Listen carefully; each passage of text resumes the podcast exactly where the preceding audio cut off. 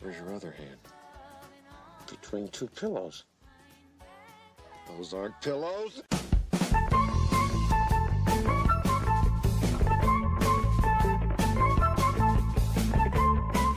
Hello, everyone, and welcome back to Those Aren't Pillows, the podcast celebrating everything funny in film. Thank you so much for anyone that's listened to our first few episodes that have gone on. Thank you so much for giving it a whirl and uh, some some great comedy films that we've been discussing.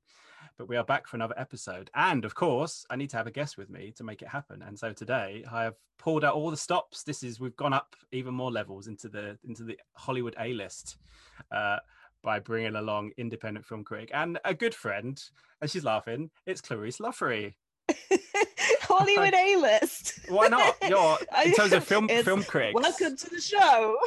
Yeah, should have let the Brie Larson. It's Brie Larson. yeah, it'd be funny Hi, if I'd have said Larson. that. I could have I could have just pretended to be Brie Larson this whole time. That would have been see if anyone hilarious. yeah, imagine imagine my podcast was just I was just like, oh, by the way, episode three, I've got Brie Larson on because I'm it's so popular already. uh, subscribe to my YouTube channel. Yeah, I'm Brie Larson.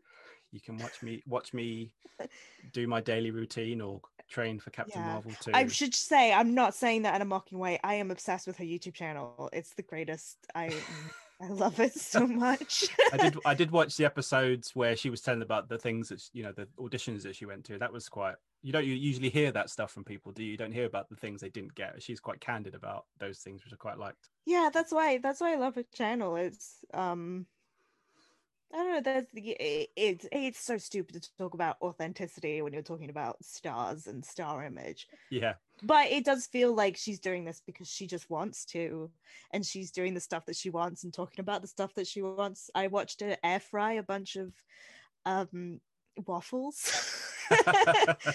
It was really great. I loved it. She, she'll do it for as long as she can until she starts Captain Marvel, and Marvel say you need to stop that just in case now. You're in, you know, you're in the bubble, no spoilers, etc. But I'm sure she'll be like, I'm just doing it for fun. It's fine. I just feel like Carol Danvers wouldn't air fry things. She'd use her powers. She'd use her powers. She'd use her powers. It's a good channel. Nothing wrong with Brie Larson. Go and subscribe to her. But also, in terms of subscribing, make sure you subscribe to the podcast. We are on most of the platforms so far, working on Apple. Hopefully, by the time you hear this, we will be properly on Apple. It is there, but it's kind of there's a there's a weird connection issue that Apple have told me about. So we'll see what happens. Anyway, uh, make sure you subscribe, like, share, follow, leave a review of the podcast if you can. And uh, there'll be more episodes coming up. There's one I'm really looking forward to, which might be the next episode. But anyway, we'll get on to episode three. So, as ever on the podcast, myself and my guest this week is Clarice.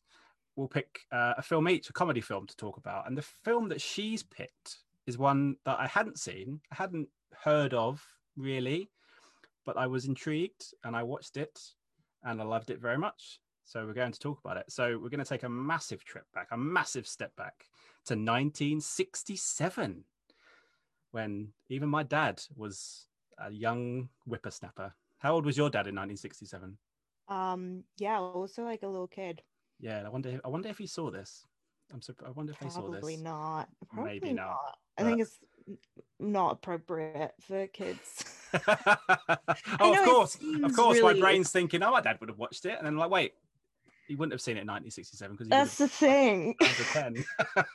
Because uh, he- I think it seems really wholesome. uh, You know, superficially, it seems wholesome by today's standards, but it's not at yeah, all. it's not. Uh, I was going to say Chitty Chitty Bang Bang, but then that's that's got the child catcher, and that's really scary. Um, this is not the Wizard of Oz, I guess, but it's a good film nevertheless. Uh, so it is 1967. It's a musical comedy and one that I had a great time watching. So before we delve into it, here's a quick clip from the film we're going to talk about first. A secretary is not a toy. No, my boy, not a toy. So do not go jumping for joy. Boy, a secretary is not. A secretary is not. A secretary is not. So that's a clip from How to Succeed in Business Without Really Trying, made in 1967, based on the stage musical, which was uh, released in 1961 on Broadway. based on a book released in 1952. I have the Wikipedia page open, so I don't really know these things off the top of my head. But me and, And- Clarice have both got the Wikipedia page open just in case. I should point out an interesting thing about the book. It's like the book itself is a parody of like the self help. It's just like a nonsense book. it is it is, it is a Uh, nonsense book. Yeah, yeah. And even the book in Yeah, the film isn't. Is which kind of a nonsense fun. book. Really, it's like the worst way to do things. But hey, there's people in power out there, which um, we might touch upon as we talk about it. They're probably followed a book like this and got pretty Mhm. far in the world. Uh, yeah. So it's How to Succeed in Business Without Really Trying, directed by David Swift. What a great name. Uh, with some uh, work by Bob Fosse in there, which I think he must have done some of the Broadway stuff. Um, and it stars Robert yeah. Well, this sorry, I've covered it with with dumb stories already. do it do it that's what we want So, um, so the original choreo- choreographer was not Bob Fosse. It was Oh. another guy. Um, oh, who was it? um, I can't remember his name. I'm so sorry. It, it was a, a different person was originally hired because they had done a single se- Hugh Lambert. Um, he'd done a single sequence and everyone was so impressed by it. They were like let's hire this person. But he was kind of an, an unknown name at that point. And and then they actually got to the rehearsals and they they were like oh no oh oh no this guy is not good. What do we do? So they phoned up bob fosse as you would because like who else yeah. are you gonna who else are you gonna call when you're in a crisis? Bob fosse.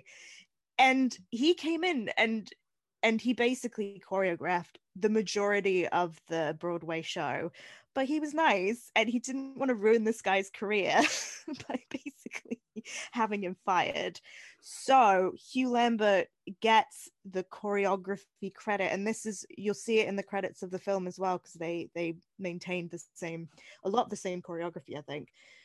Uh and then it's musical staging by bob fosse but bob fosse actually did most of the choreography staging. It does say staging here actually. Now i've seen it it, it has now popped Yeah. up on there that it was staging so that kind of makes it's sense. just because they wanted to be nice to this guy who didn't do a very good job which i think is quite sweet. Yeah. There's also what i really liked in the thing I, I messaged you last night about when i was watching it or last night the night we were recording this um about the on the credits there was also a visual gags guy which i thought was absolutely fantastic. Visual gags by a certain person. I didn't write down their name but i thought that was that was fun you don't usually see that do you? I know. What a job. I would love that. what a that. job. What are you? Oh, i'm the visual gags guy. What if we put a, a silly sign in the background? That'd be yes do it. Let's go. oh dear. But uh but yeah this stars so robert morse is the star and ruby rudy vallée is also in it. And also is michele lee. And another text i sent clarice last night was i realized within seconds that it was uh reuben feffer's mum and clarice was like who's reuben feffer i'm sorry uh, so essentially the same actress that plays ben stiller's mum in long came polly a film i've seen quite a few times and i was just like oh it's her i'm i'm even more intrigued by this by this film Mm. um, so this is a film that you like. I know you like also also like Robert Morse. Uh, so your tw- so I believe by your Twitter at least. Um, so how Yeah. how did this film kind of first enter your your life? Did this come come through work or did this come through kind of your your younger days? Uh, I think it was probably a few years ago that I watched it for the first time. And I sort of, it was more through my love of Broadway that I discovered it. Um, because there was actually a revival a few years ago that had Daniel Radcliffe in the Robert Morse role. Uh, and he did a great job. I this is slight, slight, you know, slight, slightly off topic, but I think Daniel Radcliffe needs to be doing more musicals because he has a great voice and a great energy for, for the stage. Um, but yeah, I think it was around that time. I think it was around the time of the revival that I I actually sat down and watched it for the first time. I'd known about it for a while because it's um I don't know, it's just like uh one of the the sort of great satirical comedies of the 1960s, which I think was a really great time for satirical comedies. Period, because uh, it was this great. I don't know. There's a there's this combination of, of goofiness and analysis in a lot of the comedies of this period because you know the 60s was such a time of of political and cultural revolution and you're having all these mainstream Hollywood movies that are sort of, I think, trying to ignore it, but also can't really ignore the massive cultural shifts that are happening in society. And so it's so interesting the little ways the little ways that that they come in and i think you know i mean the original stage musical for this was 1961 but even in this you you see like the way that the women are written that there's there's half of it is this really interesting portrayal of women as um you know quite career focused and smart and very aware of the misogyny of their surroundings. And they're just doing what they can to navigate it and doing what they can to protect themselves. Mm. but then you have like you know some man was like well this seems threatening so let me write the character of Hedy LaRue who is the the booby bouncing like sex pot um wiggle. She like wiggles everywhere she goes it does have a, have a very distinctive wiggle yeah um played by maureen arthur who i think this is the thing like she's such a parody of like the sex part sort of i guess a little bit marilyn monroe-ish but just you know drawing generally from what was considered sexy sexy in 1967 mm.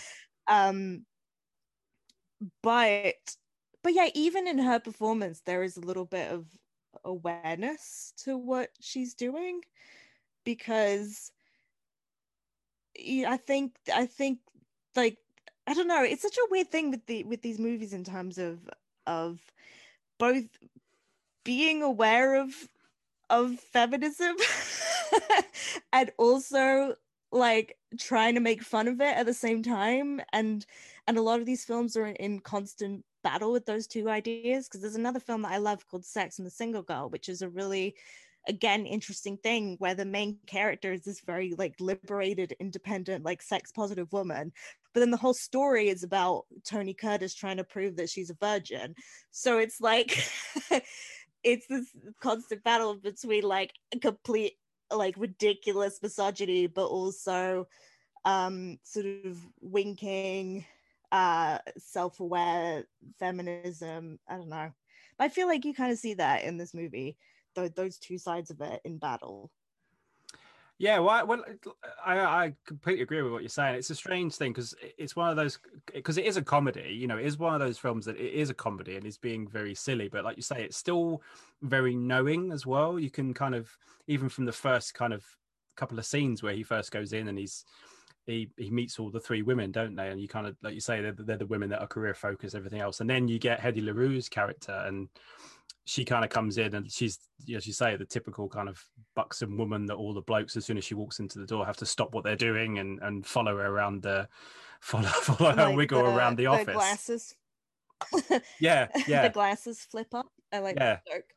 Yeah, but then later in the film, she has that moment where she's she's kind of you know she puts her foot down and she's very much like you know she's always treated like a not a punching bag per se, but she's obviously a bit of a mistress, isn't she? And she's just, you know, uh, an, an, issue for the for the big boss, uh, Biggley to kind of deal with. But then she goes through the film and she's almost had enough, isn't she? And she kind of stands up for herself, which I thought was was was really great. But it's, uh, I mean, I'd never heard of this film before, but actually the reflection of of it to watch in 2021 is actually quite scary.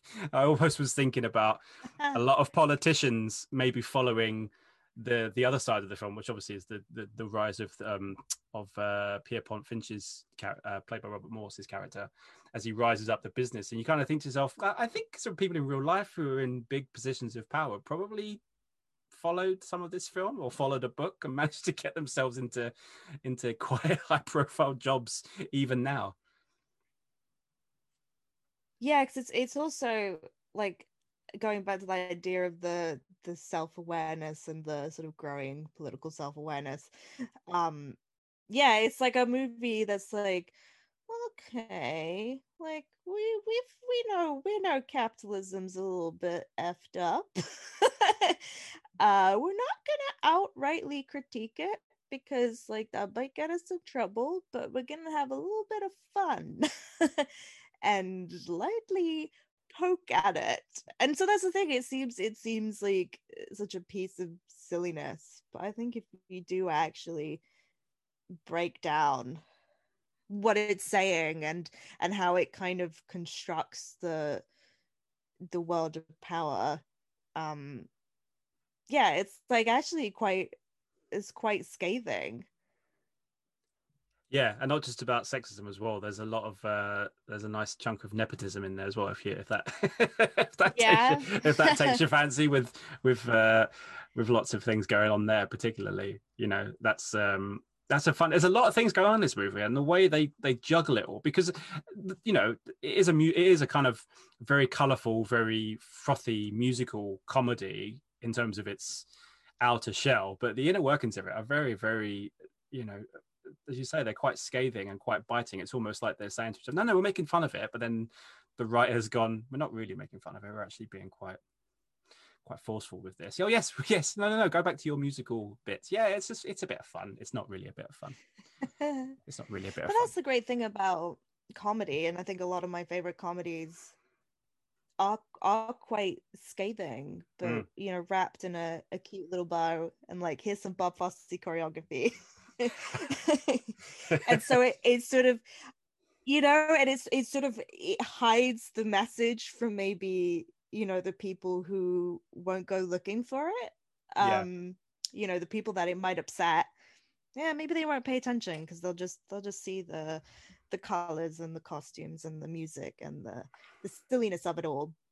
But hey maybe the some the people who are a little bit more clued in will be watching it going oh yeah yeah no it is like i think as well the element of classism Mm. in it is really interesting and and the fact that ponty starts off as a window washer and so it is really sort of a satire of of rags to riches placed in this purely like cutthroat capitalist context you know it's not um the prince and the pauper where it's like ta-da i worked hard and now i'm rich it's like no no like in the real world in real life capitalism you know someone like ponty is basically gonna have has to like fake his entire identity because that's how you know close shut the doors are that he Mm. has to go in you know pretending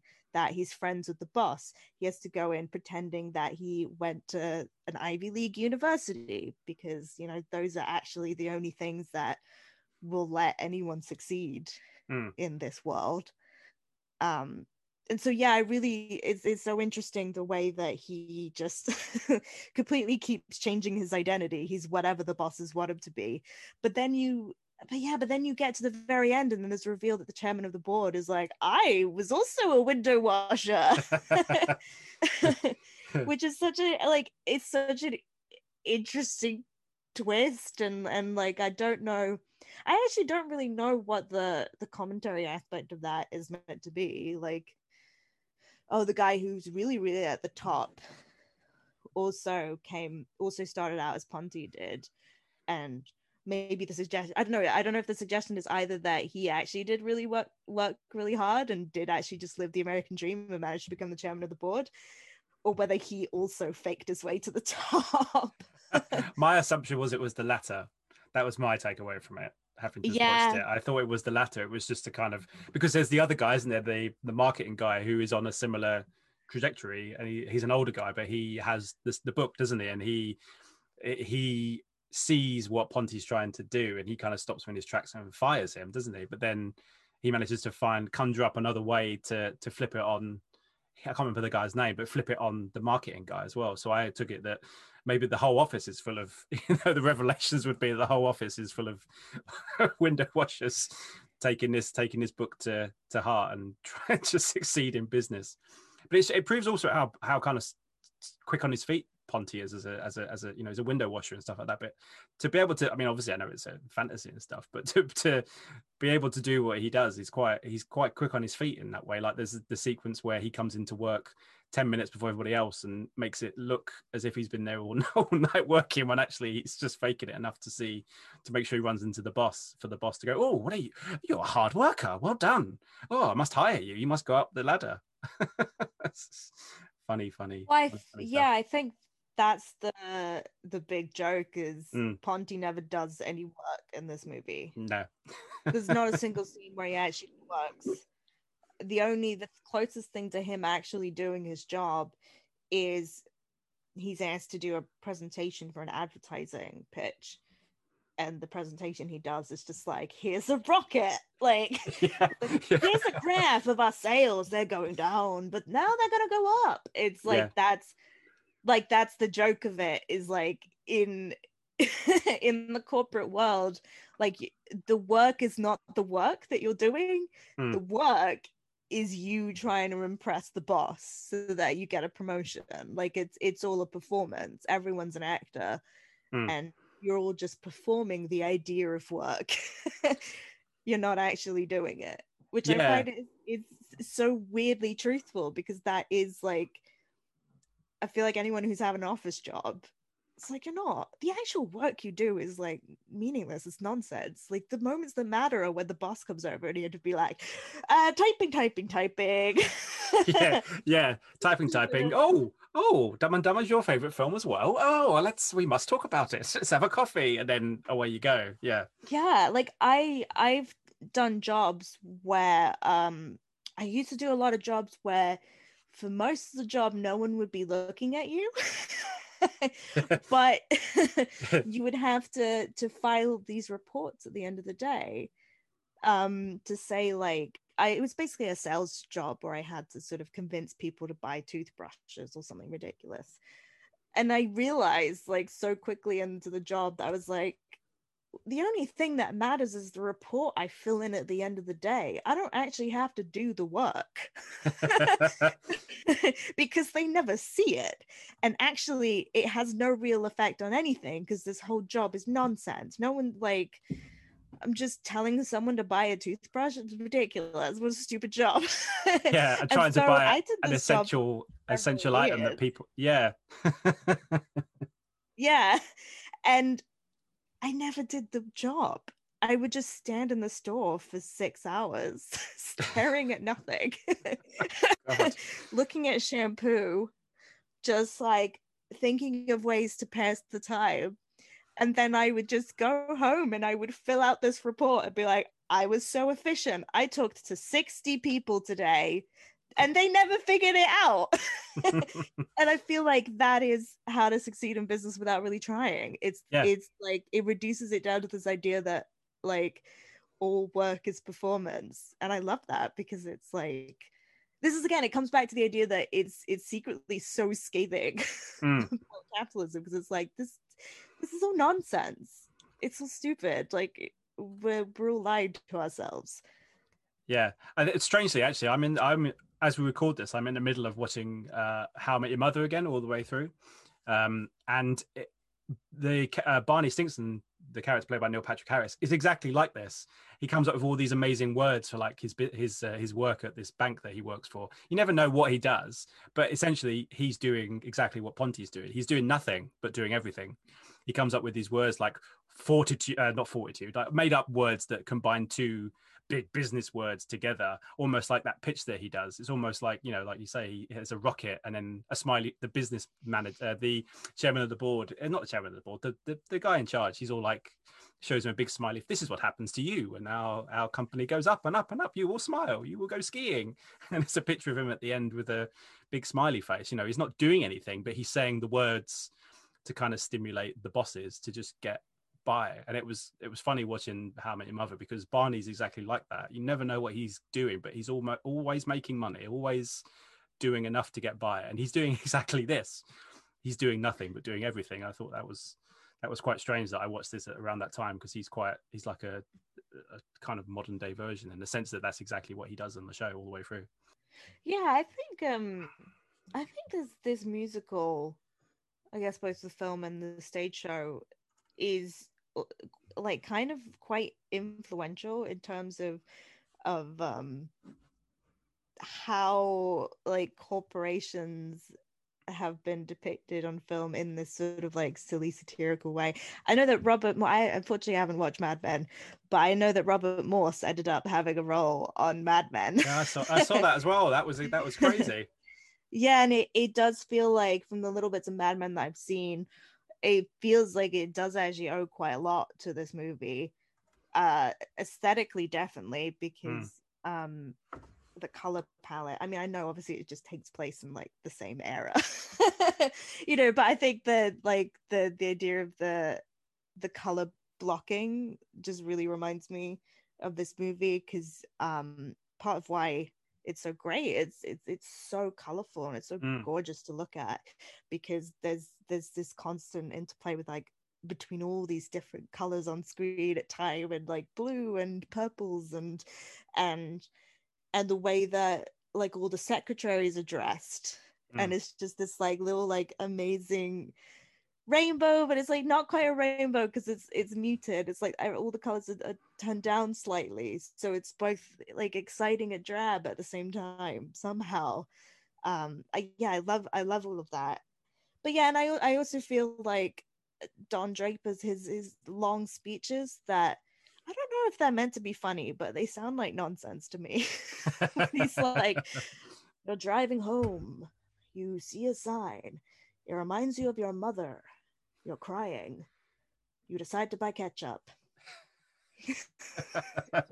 Heinz, it reminds me of reminds you of your dead mother, buy ketchup.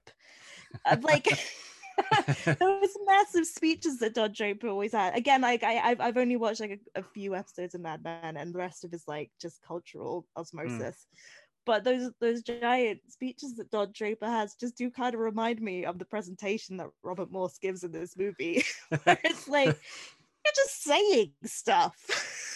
and it seems impressive, but is is there actual substance to it? And again, I guess it's it's the idea of like it's all a performance and don draper's just kind of an actor because he's suave and impressive and mm. does he actually do any work at the Mad Men office I, have never seen it, but from what I can drink, gather, drinking. he he smokes and drinks and cheats on his wife. That's literally all exactly. he does. Being sad about his sad childhood.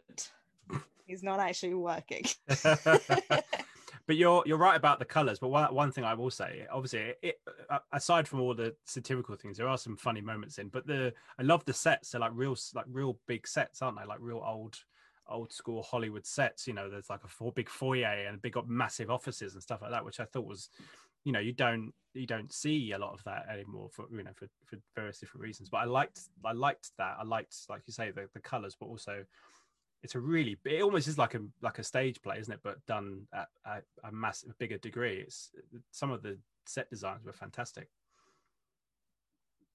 just adding that in. yeah because i, I guess they they they retained so much of the choreography from the mm. original show so like when you're looking at the musical numbers like secretaries not a toy i think particularly like that's just pure Bob Fosse because yeah. it's all like arms and legs and ankles and and you know creating shapes with the human body uh and so that yeah unfortunately i've never been able to see it on the stage but it it seems like how i would imagine the original production looked like.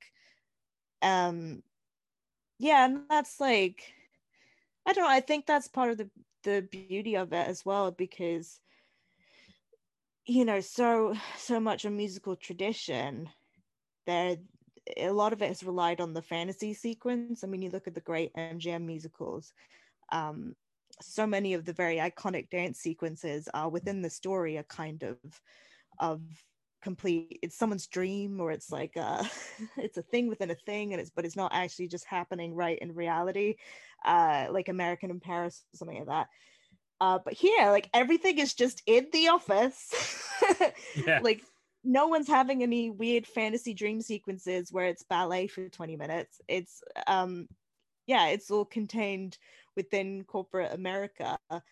And yeah that feels that feels quite quite modern in a sense. I mean modern for 1967 um and i and that's what i always find really interesting about musicals in general is that you're constantly seeing these trends of like how do we adapt certain ideas for just like the musical stage? Because like right now like teen high school set things are really popular in musicals. Uh, like Mean Girls and Heathers and um oh the one about uh, how to be uh chill how to oh what what's the name of it? There's another one. Um and yeah and then you're looking at it's like how how do you make a musical that's set entirely like against a bunch of rockers? How do you make that interesting and so i think that's always been the challenge of, of anyone trying to choreograph a musical and and i think how to succeed in business without really trying is a really good example of it Yeah, hundred percent. I can't think of that other film that you're talking about. I was thinking of High School Musical. um is it how to be chill it's not a movie yet Oh. it will, it will be soon ah, I see. I see. Yeah, I just thought High School Musical. You said High School was a musical, and I was just like, "Oh, High School Musical with with little Zac Efron," which I've never I've never seen. High I School. mean, that's a great one, uh, uh, like example as well. How do they? Because that's all inside the high school, but somehow they, you know, and it it it seems really dumb to say that's really impressive, Mm. but you don't really notice it when you're watching High School Musical because it is really well done. Yeah. Because they make it look. They make it look like it makes sense within that world that everyone would be standing on the tables in the dining room and singing about the status quo but also it looks like a musical and it's like has the choreography and the staging of a broadway musical and i feel like that's a lot harder than it sounds Yeah, I would agree with that. But it is a like you say, it's a, such a good example of of a '60s musical. You know, um, occupying its you know use it utilizing its space in the best possible way. You know, and and bring it. You know, there's there's so many great numbers in that. Like you say, there's quite a vast there's quite a vast set to everything. I mean, some of the offices are just huge, but then when you put all of the the staging and the the choreography to it, it kind of makes kind of makes sense. I love that sequence, by the way, the Bob Fosse ish one of uh, "Secretary is not a toy." It's so good so it's so good with the three the three guys who were in. I think they were in the big at the beginning when he came in or something. I recognized one of the guys. I was like, oh, he was from oh from is he from the mailroom? I can't remember. In those grey suits.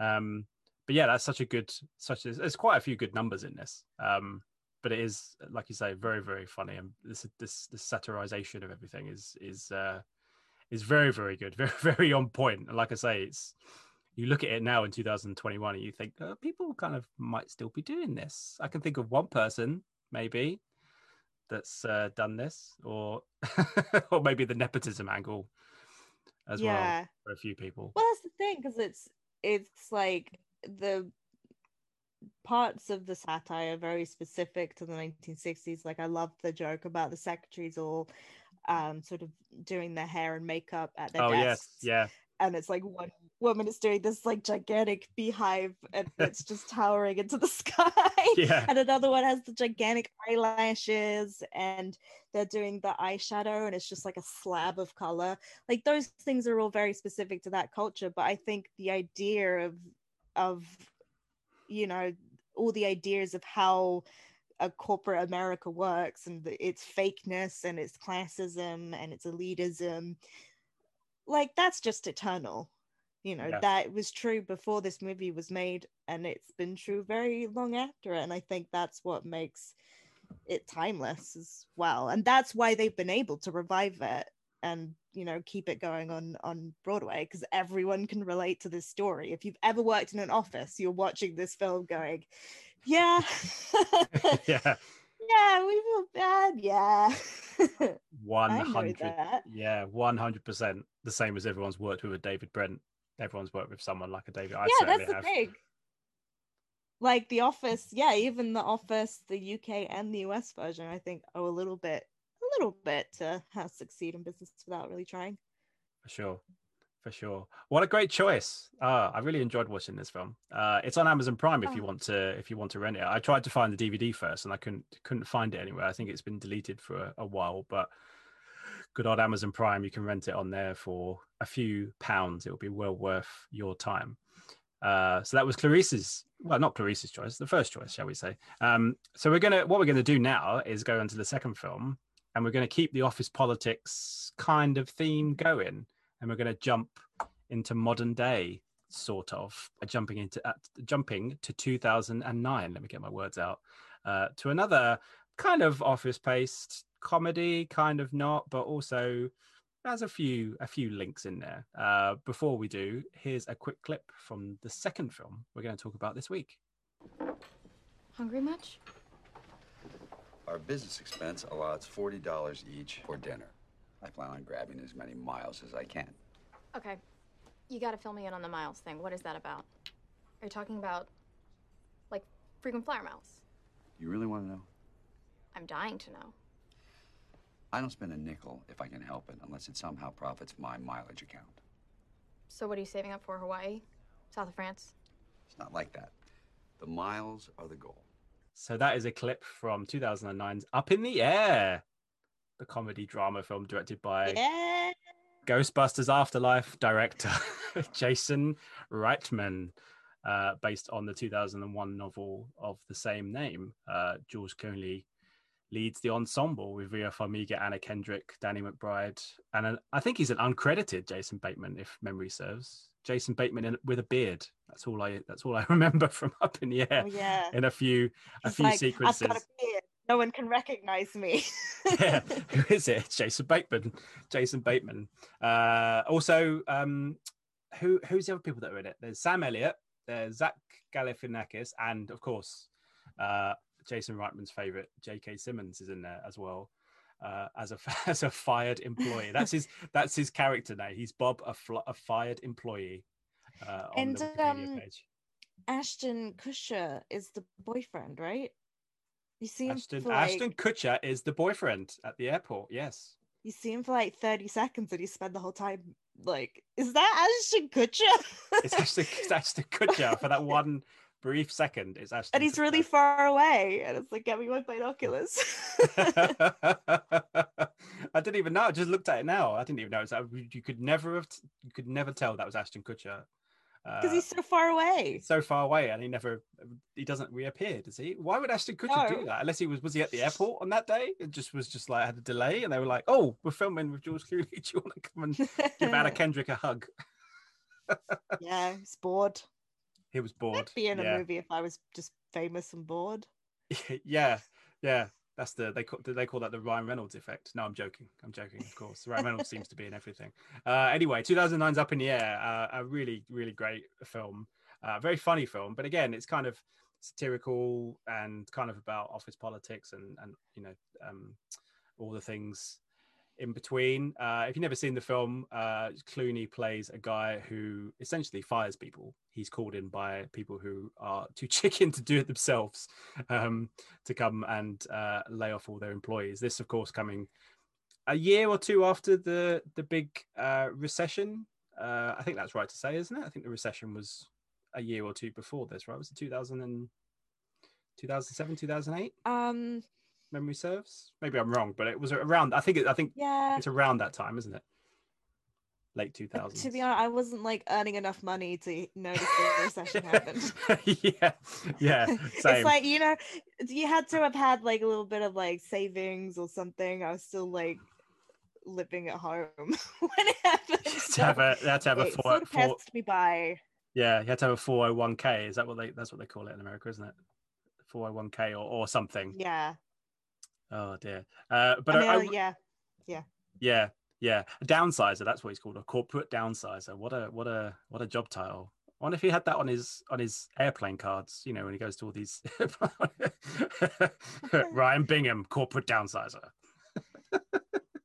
um, so this is this is pretty recent, and obviously deals with the ever changing world of the office environment and obviously the the influx of the of the world wide web uh, even more so in 2009 and uh, it's a it's a it's a really fantastic film. I think it's arguably jason reitman's best film. Um, in my opinion it probably is his best film because I, I really really enjoy it. Do you remember the first time you you saw this? Uh, was you was you was you working as a as a journalist by the time this came out? Was this just before you Uh, no, in 2009, I thought I was going to be an actor. What an idiot. ah so I- I saw this as a a, a normie.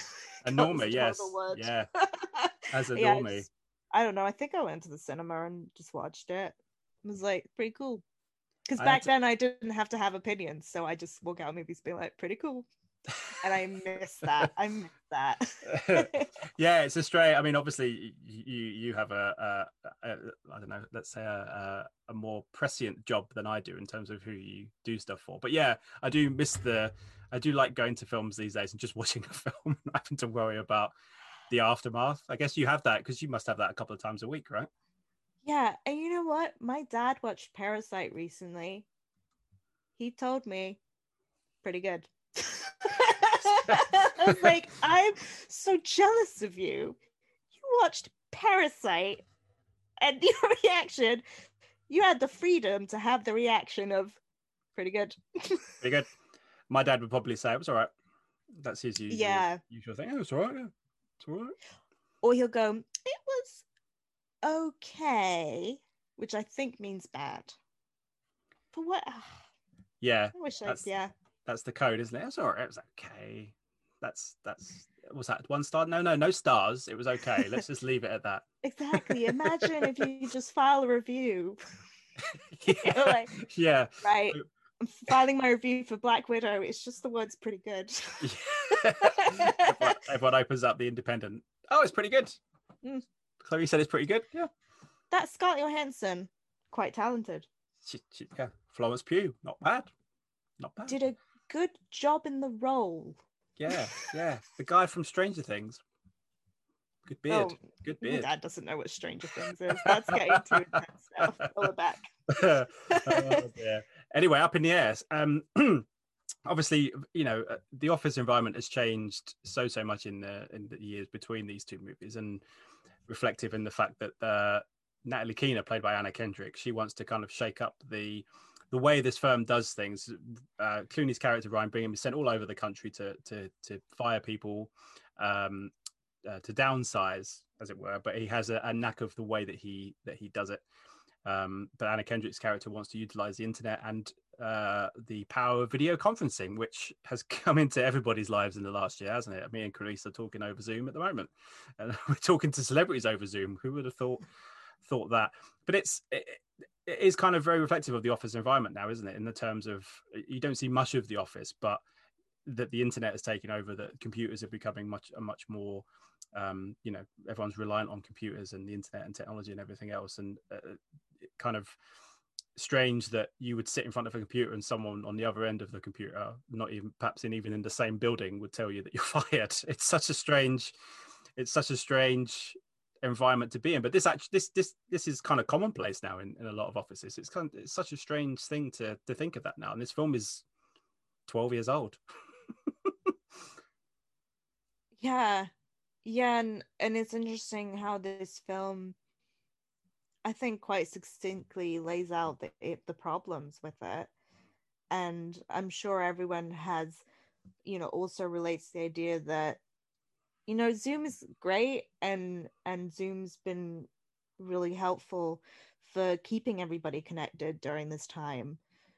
But the idea that it can replace face to face interaction that's kind of the scary part of it and you know i'm speaking as somebody who's a f- freelancer so like i don't go into the office anyways but it's like you know even the like smidgiest like little teeniest bit of human intera- interaction is is is so essential. The idea that we could just live in a society where we're all just like staring at screens all the time and just talking to screens is is quite scary to me.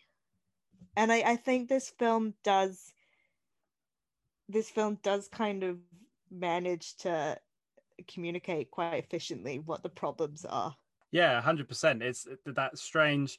I, I I remember watching it for the first time and just thinking to myself, imagine if you were fired by a computer, not necessarily the person who's there, but just generally. Like, are we getting to a point now where forget about killer killer machines and all the rest of it?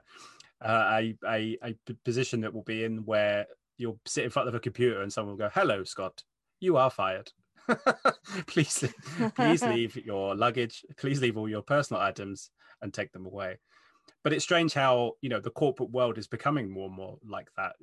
That this is this is commonplace. People do you uh, just the, the fact of also the fact of people in there's a company or companies out there that are just hired essentially to come into your business and fire people because you don't have the guts to do it corporate greed and all that kind of stuff. It's a strange, it's a strange thing, but it doesn't just deal with that. Obviously, it deals with Clooney's character kind of being very alienated from from the real world. He's kind of so in, ensconced in this little bubble that he's created for himself that he's a, he becomes kind of afraid of the real world again. You know, there's so many people who live out of a suitcase. That's kind of one of the things of the movie, isn't it? What's in your suitcase? People live out of suitcases. They don't have a uh, kind of a, a place to call home, and that's that's that's quite a strange thing to quite a sad thing in many ways. You know, I couldn't imagine not having a home like that. You know. Yeah, I I will say I think like my one issue with this movie is that it's like very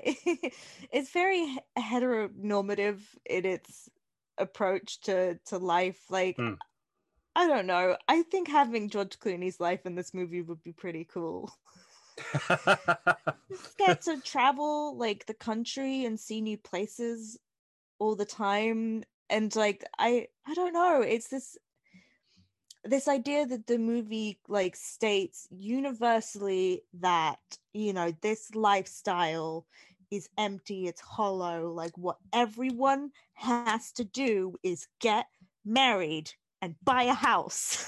Like your life is empty unless you have you have partner and have house. Like i don't know and I, I think especially uh, maybe it's partly because of of the world that we're living in now um where where we're very aware of like time and life and and what are you going to do with your life. I was watching this movie kind of going hey if george clooney just wants to travel the world and that makes him happy let him do it don't don't marriage shame him because it's like you're contrasting his life with the the life of his sister who is getting married and it's the run up to her wedding um uh and she's played by Melanie Lynskey, who's just like the best. I love her. she's great in this and great in everything. But like her character also seems like she doesn't, you know, like what's so great about her life? Like she her husband seems kind of weird and they can't afford a honeymoon because he's investing in some weird real estate thing does that make sense it's like it's i i always find it weird i find it weird that this movie is like you should want this is the only way to live when like i feel like people should just do what makes them happy if that involves just always being on an airplane Maybe it's different for me because I have a fear of flying and a fear fear of heights, so I wouldn't want his, wouldn't want his job. yeah i don't love flying but i love airports so i was like this mm. and i love hotels i feel like just living in a hotel There's nothing wrong with hotels. Carey Mulligan lived in a hotel when she was little. She turned out all right, didn't she? i'd love to be carey mulligan but also, like you say about the, the the the, you know the comparison between Clooney's character and his sister. Obviously, Anna Kendrick as well. She her character seems to want all of that as well. She wants to, to have a great job, but also you know she has the boyfriend, Ash- Ashton Kutcher as her boyfriend. But the more that she kind of goes into this to this world, she all that kind of falls away, and you feel quite sad for her. You know, she's still very naive and trying to find her place in the world. And Clooney's character saying to her, you know, maybe you shouldn't have that which is i like i also like the fact that she's so into her job that what he says about um when she's typing and she types so so harshly she's trying she's at the keyboard so she's annoyed with the keyboard the way she does that she's kind of you know she's so kind of goal orientated to try and to try and be successful. Describing to Vera Farmiga um like what she wants out of a boyfriend and it's like the scariest serial killer description yeah. of like yeah. he has a dog and the only thing he loves more than me is his dog and he's like um what does she say? He's he's got a a, a job that is like he loves sports but uh, it's just like this ridiculous list of like and it sounds really boring. Like if you're gonna have that if you're gonna have that specific criteria for a person like go wild with it. Because like you're not going to get this person you described in the first place. You might as well ask for you know somebody who makes canoes in the amazon. Like you might as well just feel like you know? I think that goes, yeah, it's like I there was parts of these movies that are this movie that's very like promoting boringness, which is interesting because it made me think of young adult as well, which I really love, but then sometimes when I think about it, it's like, is that also promoting like complete heteronormativity? Because it's like everyone who has like a slightly weird interesting life is just completely depressed because they're not married in their hometown with children Yeah, completely right. I love that film, by the way. But you're right. It is a bit. Yeah, it is. You know, yeah. She because she's kind of quirky and she's got a quirky job that yeah she's in, incapable of all the other stuff. It's just yeah, very very.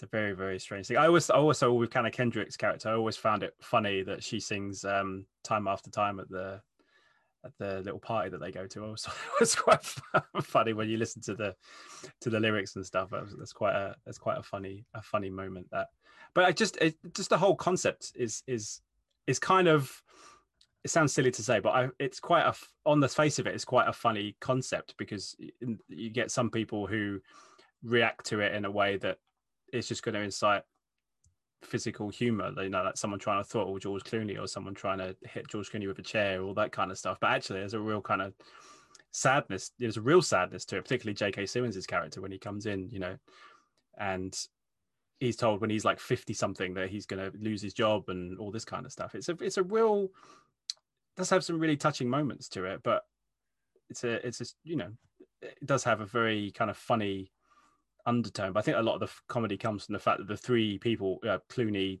uh, anna kendrick and vera farmiga have such a great kind of they spar together so so well that it's it, it becomes quite quite funny, particularly the sequence where they go to that party and they take they George Clooney's in a Hawaii. I don't think I've ever seen George Clooney in a Hawaiian shirt before. Is he in a Hawaiian shirt or is that that's the Descendants? No, he's in a he's in a short sleeve shirt. Beg your pardon. they take they Mm, take it's the, like very uh, baggy very baggy short sleeve shirt and he starts dancing and stuff like that. it just reminds you of like oh yeah george clooney is like just also like and it doesn't matter what he looks like he's just always going to be like an awkward man wearing a weird shirt and uh, you know like even george clooney can't escape it he's putting on that shirt he's dancing weirdly at a disco because he doesn't know how to dance Yeah. Yeah. he's just like us He's just like he's just like us. Only only he wore a rubber suit with nipples on a few years ago. hey you're saying we don't do that as well Well, hey, what you do on your Tuesday nights is entirely up to you. just as batman just just just go around dressed as, as George Clooney Batman. That in fact, I think Mhm. most people had a choice for Halloween. Which Batman would you go dressed up as? They'd probably say, "Well, for a laugh, we'll go as George Clooney Batman because nipples." uh, Clarice, thank you so much for joining me on this episode. thank you Uh, Yeah, this is fun. people, where can people find you on? Where can people find you on Twitter? uh, at Clarice Lou Uh, and oh, also I have a podcast that I should probably plug. Please. the, the Next Supremes, which I do with my friend Anna. We're just watching all of American Horror Story, and we're just about to start Freak Show. So if you like David Bowie, Jessica Lange in uh, blue suits singing David Bowie, then you should listen to our podcast. There you go. You should. I've never seen American Horror Story. Oh, and talking about like if if you enjoyed how I just kept going off topic on this, that is also all I do on the other podcast. Hey, it's good fun. You're good. You're good value for it. You're good value for it. Yes, thank you for joining me, Clarice. Uh, if you don't already, make sure you follow the podcast uh, on Twitter uh, at Pillows Pod. You can follow me at Scott Wrights Film. Uh, you can follow us on uh, all the designated platforms for podcasting. If you follow, if you go on Twitter and follow our link tree, you can see all the platforms that we're on. Make sure you like and follow and subscribe, and tell your friends and leave a review and all the other things you need to do to be noticed in the technological world of podcasting. Uh, I will be back next week with uh, another guest with two more films. Uh, until then, take care of yourselves and goodbye.